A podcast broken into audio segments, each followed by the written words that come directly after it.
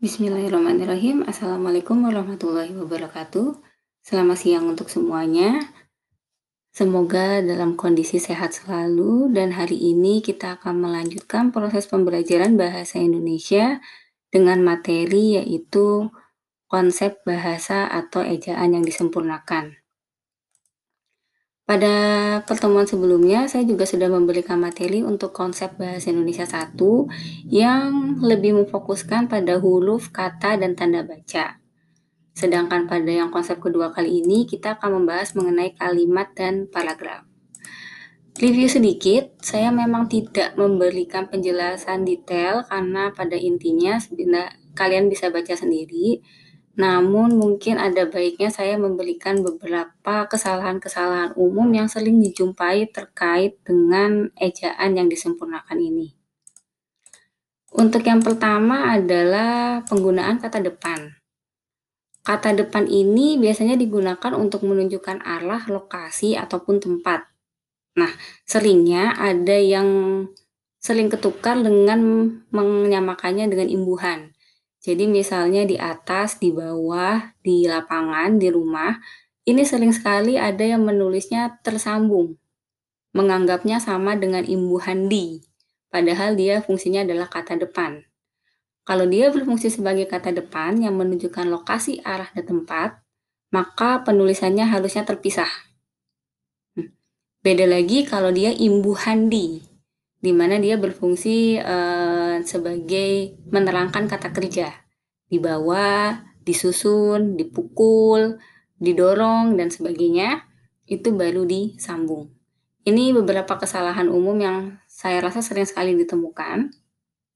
Lalu yang berikutnya lagi adalah uh, huruf atau akronim. Ya, Um, untuk singkatan ini apabila itu terkait nama diri atau nama lembaga atau nama instansi itu baru ditulis besar. WHO, PT, uh, MAN itu baru ditulis besar. Tapi yang kalau bukan menyebutkan nama lembaga dan sebagainya itu ditulis kecil. Adapun yang untuk istilah-istilah dalam kedokteran, kimia dan sebagainya yaitu mengikuti aturan di sana ya. Jadi kita tidak lagi menggunakan ejaan uh, di dalam bahasa Indonesia. Ini adalah kesalahan umum yang biasanya sering terjadi, sedangkan kalau untuk paragraf, maaf, untuk kalimat, yang paling utama yang ingin diterangkan adalah kalimat efektif, di mana kalimat tersebut sekurang-kurangnya harus mengandung subjek dan predikat. Selain itu juga harus ringkas, Sering sekali, eh, mahasiswa itu membuat kalimat terlalu panjang, tapi tidak ada subjek dan predikatnya. Jadi ide pokoknya itu sering tidak ada. Ini yang harus diperhatikan. Selain itu juga adalah awal kalimat menggunakan kata yang, kata depan, kata hubung, itu juga merupakan kesalahan yang tidak boleh dilakukan. Jadi sebaiknya langsung diawali dengan subjek atau keterangan tempat, keterangan waktu, atau langsung objek ya. Jadi intinya tidak boleh ada kata depan yang kayak dan yang itu di depan kalimat itu itu salah. Oke. Okay. Nanti lebih rincinya tentang kalimat efektif bisa kalian baca sendiri. Saya hanya menjelaskan tentang yang sering salahnya saja. Kesalahan yang berikutnya adalah di paragraf. Paragraf ini merupakan kumpulan kalimat. Otomatis yang namanya paragraf tidak terdiri dari satu kalimat saja tapi ada kalimat pokok dan kalimat penjelasnya. Minimal sekali dua kalimat. Satu kalimat pokok, satu kalimat penjelas. Minimal.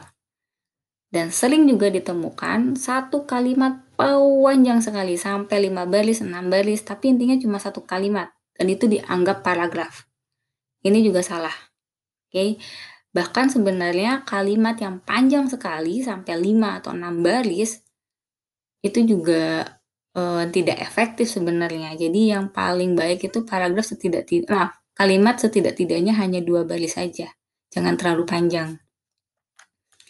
Uh, untuk lebih detailnya mengenai jenis-jenis paragraf dan sebagainya, cara pengembangan paragraf bisa kalian baca di slide saya. Sekali lagi mohon maaf tidak saya jelaskan secara detail karena cukup kalian baca saja untuk kalian pahami.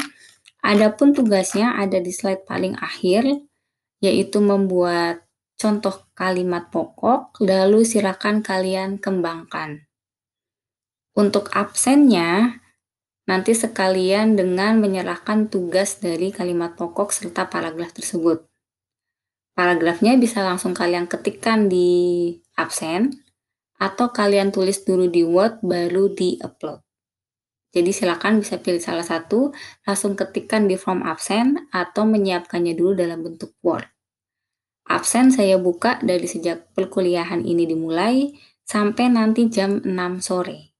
Setelah itu absen akan saya tutup, jadi juga sudah tidak menerima lagi eh, hasil tugas kalian. Oke, saya rasa itu saja. Jika ada yang ingin ditanyakan atau didiskusikan, bisa kita lanjutkan dalam forum chatting. Uh, terima kasih. Wassalamualaikum warahmatullahi wabarakatuh.